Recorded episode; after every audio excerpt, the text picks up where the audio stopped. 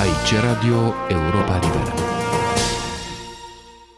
Continuăm difuzarea seriei de emisiuni ale Europei Libere dedicate lui Cornel Chiriac în 1999 cu o evocare semnată de compozitorul și pianistul de jazz Radu Teodor Maltopol, cel care a preluat realizarea emisiunilor Metronom după moartea lui Cornel Chiriac, cunoscut milionelor de prieteni ai metronomului sub numele de Radu Teodor. L-am cunoscut pe Cornel Chiriac, se întâmpla, cred, pe la mijlocul anilor 60, indirect, dacă pot spune așa, prin intermediul unei reviste de jazz, editată de Cornel, care, firește, nu era proprietarul unei edituri sau posesorul aparatelor necesare unei atari îndeletniciri. Revista, pur și simplu, era una editată manual, în doar câteva exemplare, poate între 10-20, expediate de Cornel din Pitești, orașul în care se născuse și unde locuia, unui uh, grup de jazzmeni dintre cei mai cunoscuți în București, în rândul cărora mă aflam și eu. Și mă refer aici nu la fani ai muzicii de jazz, ci la practicanți ai acestui gen, așadar muzicanți de jazz. Printre aceștia se afla pianistul Cristian Colan, stabilit de mulți ani în Suedia, prima persoană de contact a lui Cornel la acea vreme, de la care a primit adresele celorlalți jazzmeni din cercul nostru, cărora urma să le expedieze exemplarele revistei despre care vorbesc. Revistă care, am spus-o, era editată manual și deci multiplicată ca atare. Și în interiorul căreia se găseau și poze decupate din diverse publicații de specialitate, ca de exemplu bine cunoscuta revista americană de jazz Downbeat. Oricine își poate imagina ce muncă titanică presupunea redactarea în condițiile descrise a unei astfel de reviste. Urma să-l cunosc și personal pe Cornel Chiriac, prin intermediul aceluiași Cristian Colan, când acesta din urmă a venit în vizită la mine acasă, însoțit de un tânăr pe care mi l-a prezentat astfel. Iată-l pe Cornel Chiriac, autorul revistelor. Din acel moment a început uh, prietenia noastră, nu numai a celei dintre Cornel și mine, ci și a prieteniei pe care Cornel a legat-o mai apoi cu toți ceilalți din anturajul nostru. Și desigur, cercul de cunoștințe și prieteni ai lui Cornel s-a lărgit ulterior pe măsură ce viața și cariera lui avansau. De altfel, trebuie să remarc că modul foarte prietenos în care Cornel se purta cu oamenii, ca și ușurința cu care lega prieteniile, trăsătură comună celor care trăiesc în lumea artiștilor în general, a muzicanților de jazz în special, i-a fost, din păcate, fatal. Dar despre asta mai târziu. Trec peste perioada anilor petrecuți în România, cea mai lungă de altfel, pentru a mă opri cu mai multe amănunte asupra celei mai scurte perioade din viața și cariera lui Cornel – cea mai bogată, rotnică, intens trăită, meteorică, cea de la Europa Liberă.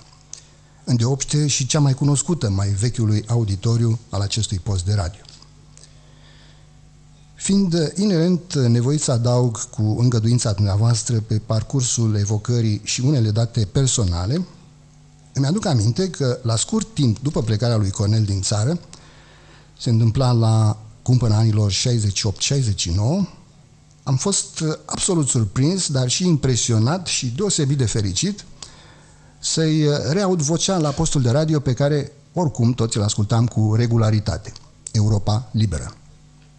Bucuria și surpriza erau cu atât mai mari cu cât uh, prestația lui Cornel la microfonul acestui post de radio devenea și se transforma într-o artilerie din ce în ce mai grea, trasă și direcționată asupra poligonului politico-cultural românesc, pe care, prin uh, natura meseriei sale, Cornel îl cunoștea atât de bine.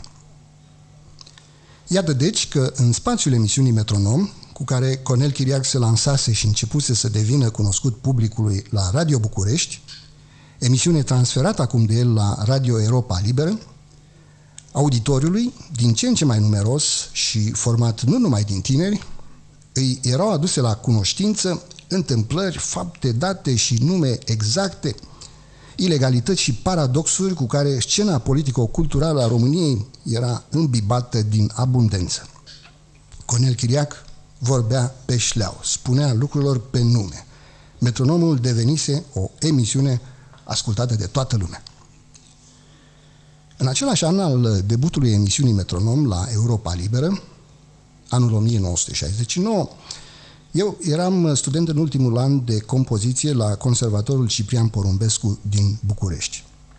După terminarea examenelor din vară, m-am folosit de ocazia unei prime ieșiri în Occident, în cadrul unui angajament cu o orchestră, pentru a renunța să mă mai întorc în țară, cerând azil politic în Republica Federală Germania. Și, bineînțeles, una dintre primele vizite, la prima ocazie, a fost cea făcută lui Cornel, ca și inerent, datorită lui, vizita care a urmat la postul de radio Europa Liberă. Trec peste amănunte privind sentimentele personale trăite cu acel prilej, pentru a spune doar, legat de perioada anilor care au urmat, că în timpul vizitei, Cornel m-a prezentat și directorului Noel Bernard, care, după întrebările obișnuite, cine sunteți și ce ați făcut până acum, mi-a pus întrebarea de al cărei uh, răspuns avea să depindă cursul viitoarei mele vieți și cariere. Doriți să lucrați la Europa Liberă? Peste șase luni se eliberează un post de redactor muzical. Domnul Florea Râmnicianu iese la pensie.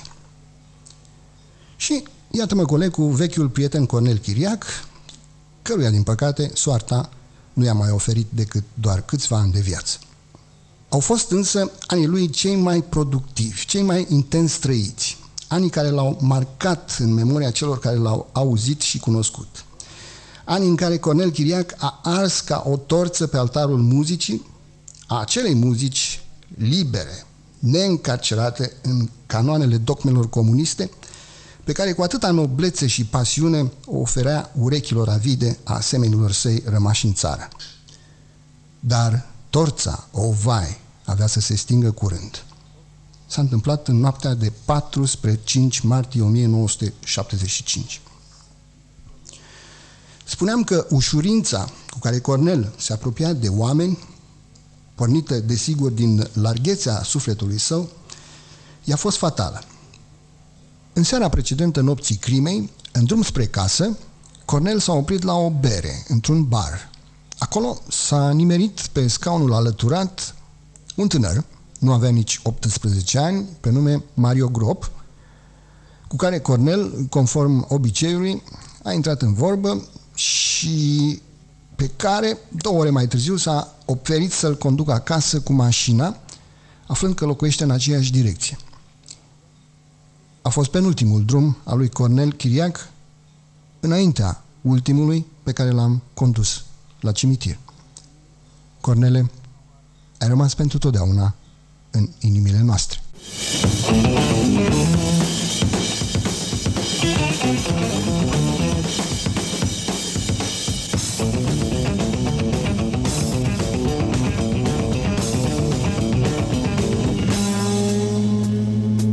Metronom 74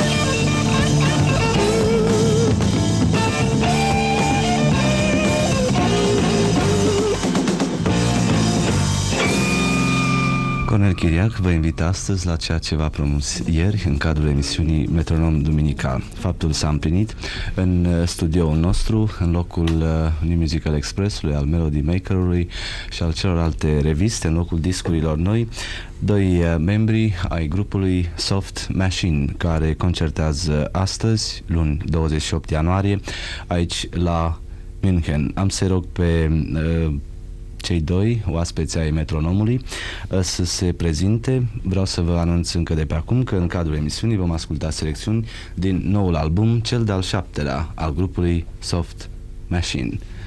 So, uh, welcome in the studio of Metronome, yep. which is uh, going to uh, Romania.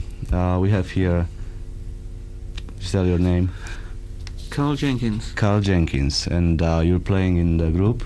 Um, I play piano, um, oboe and saxophone. Well, and the second guest? Uh, Alan Holsworth. Uh, I play guitar and violin. You're uh, the fifth member and the Yeah. brand new one of the Soft Machine. So new that you uh, did not um uh, play on the seventh That's album. right, yeah. And uh, when uh, did you join the group?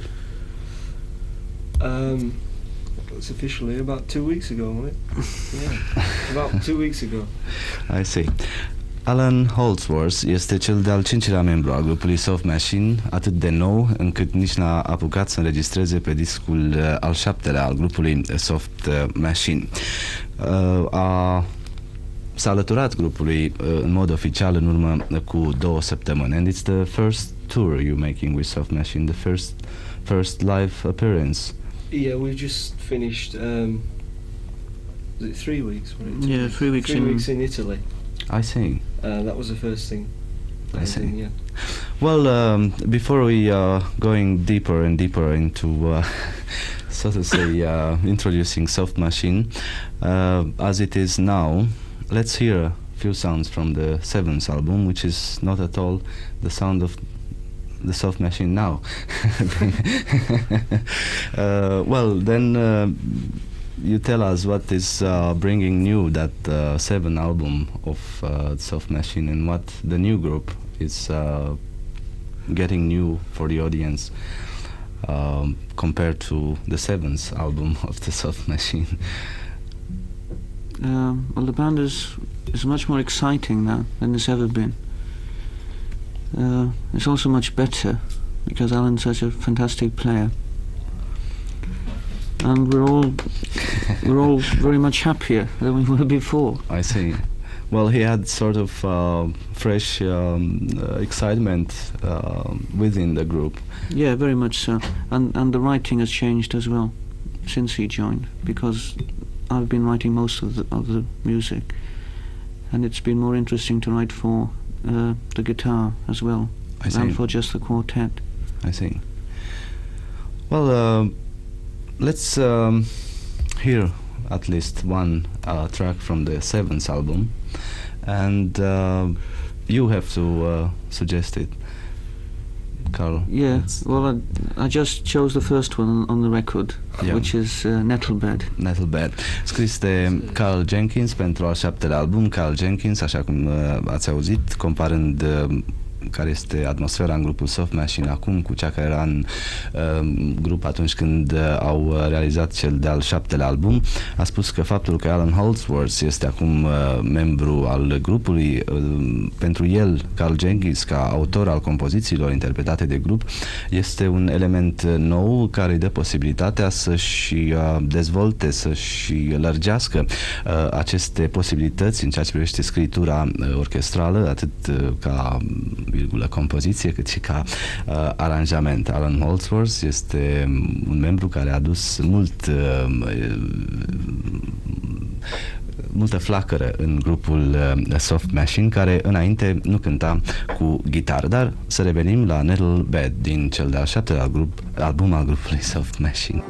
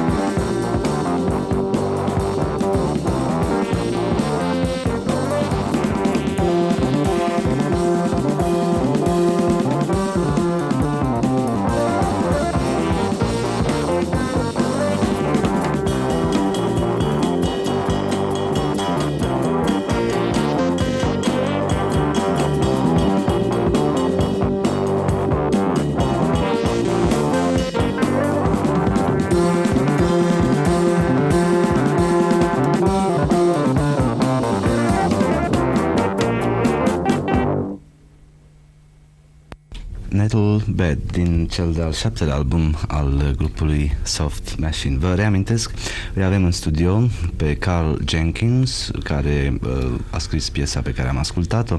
Carl cântă la oboi, la bariton, la sopran, uh, de asemenea la pian și la ceea ce englezii numesc uh, recorder și ceea ce noi cunoaștem a fi uh, fluer. Uh, alături de Carl Jenkins se află în studio Alan Holdsworth, noul și cel de-al cincilea membru al grupului Soft Machine, uh, care este uh, guitarist.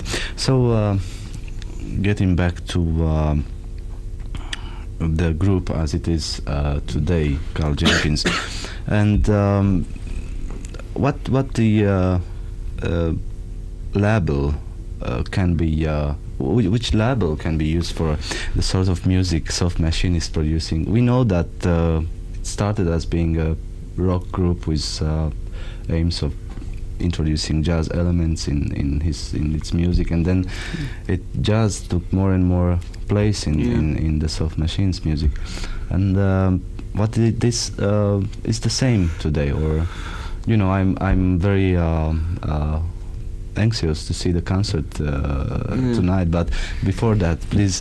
Uh, Uh, well, I think there are different elements uh, of different sorts of music. Uh, the influences are more varied now. I think there's a lot of jazz in it, and there's a lot of rock in in the music. So I wouldn't like to put any one label to it. well, of course, it's anyone wants. Yeah, everybody wants today to get rid of the labels, but uh, um, being in contact with uh, listeners, you. Uh, very shortly uh, you uh, very very soon realize that you need that labels because they need that sort of description you know uh, sometimes from time to time you know Yeah. but it's not that the point you know um, uh, the point is that um, you uh, are also as I uh, learned from uh, every uh, soft machine LP you're working a lot with sounds and uh, are you aware of that I mean are you are you planning to to uh, build up a specific soft machine sound or Yeah, well, I think there are certain sounds in the band that are peculiar to Soft Machine, like Mike's organ sound, the fuzz sound. I see I think it's a fairly individual sound. Uh, we've been using a synthesizer lately. I see Um, is that all I don't know. It's very. It's, we, are just, we just find it very difficult to talk about in any sense because to us it's just music and we enjoy it. We do what we enjoy and we do it because we enjoy it. I know so, a lot of rock fans think we're a jazz band and a lot of jazz fans think we're a rock band. Well, I see I'm um, um, agreeing uh, completely with you, but if I don't ask you that, Yeah. then uh, the listener will complain, why didn't I ask you? You know, that's why. well, uh, I will uh, translate it very briefly. I think. bef- I think also the divisions now between jazz and rock are uh, so not very definite now. Well, uh, uh, it's not that um, if we take in consideration that uh, the rock music uh, became more and more creative in the sense of freedom of expressing um, um, everybody's uh, everybody's got the freedom to express himself, which is what, Yeah. which was very uh, usual all- before in jazz Yeah. There's also a lot of through the improvisation, the improvisation and everything. But today, uh, even rock musicians are uh, more and more interested to create in this way. Yeah, that's yeah, right. there's a lot, a lot, you know, a lot of very good sort of rock musicians now, you know, and it's like improvising, and that's why it becomes hard to sort of. Uh, they give it the label of jazz because they seem to think that as soon as anybody starts improvising, it's jazz. Well, it's not true, really. You know. Well, that's true, and um, uh, the value of, of, of the music created in this way it stays in the in the person who's playing it and Right, his yeah. his ability. And Yeah. People are brought up now, like younger musicians now, are brought up with um, like the more rock things, I see. and that influence, you know, influences a lot of the way they play. Well, uh, at least uh, what can we uh, understand by the word rock? Uh, in fact, uh, what do you understand by the word rock? When you say rock musician, it's uh, Well, like starting from sort of like the Beatles thing, like when the Beatles started, sort of like, um, well, that's what I call rock, not not like rock and roll Bill Haley. I see, I see. From that time onwards, I, th- I think it's mainly a rhythmic thing, yeah, it's a- broadly, a rhythm and which thing. which usually comes down to the drum, the, The way the drums play. Yeah. being revolutionised, really, aren't Yeah. they? Drumming. You know. I see. Well, let me translate that, otherwise I will be killed right now by different people.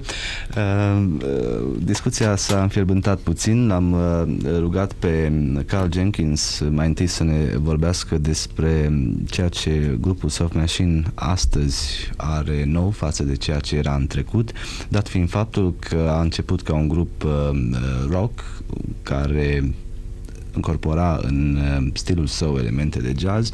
Cu timpul, cu al treilea album, în mod special, grupul Soft Machine a devenit, uh, în primul rând, un grup uh, jazz, pentru ca elementele rock să joace un rol, am putea spune, secundar.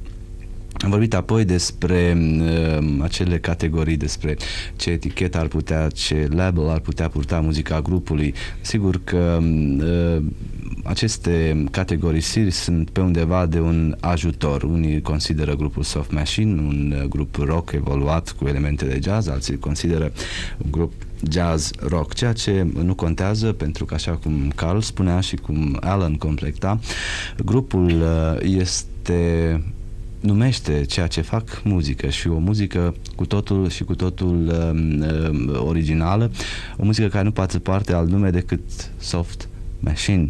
Um, în uh, Discuția a mai adus vorba și despre uh, diferențele dintre ceea ce numim jazz și rock, despre rolul pe care improvizația, un element uh, atât de mm, caracteristic jazzului, a început să prindă în importanță în uh, ochii muzicianului rock, uh, că această improvizație nu întotdeauna poate fi uh, numită jazz, pentru că jazzul are unele elemente uh, particulare care rezidă mai ales în uh, acea pulsație ritmică.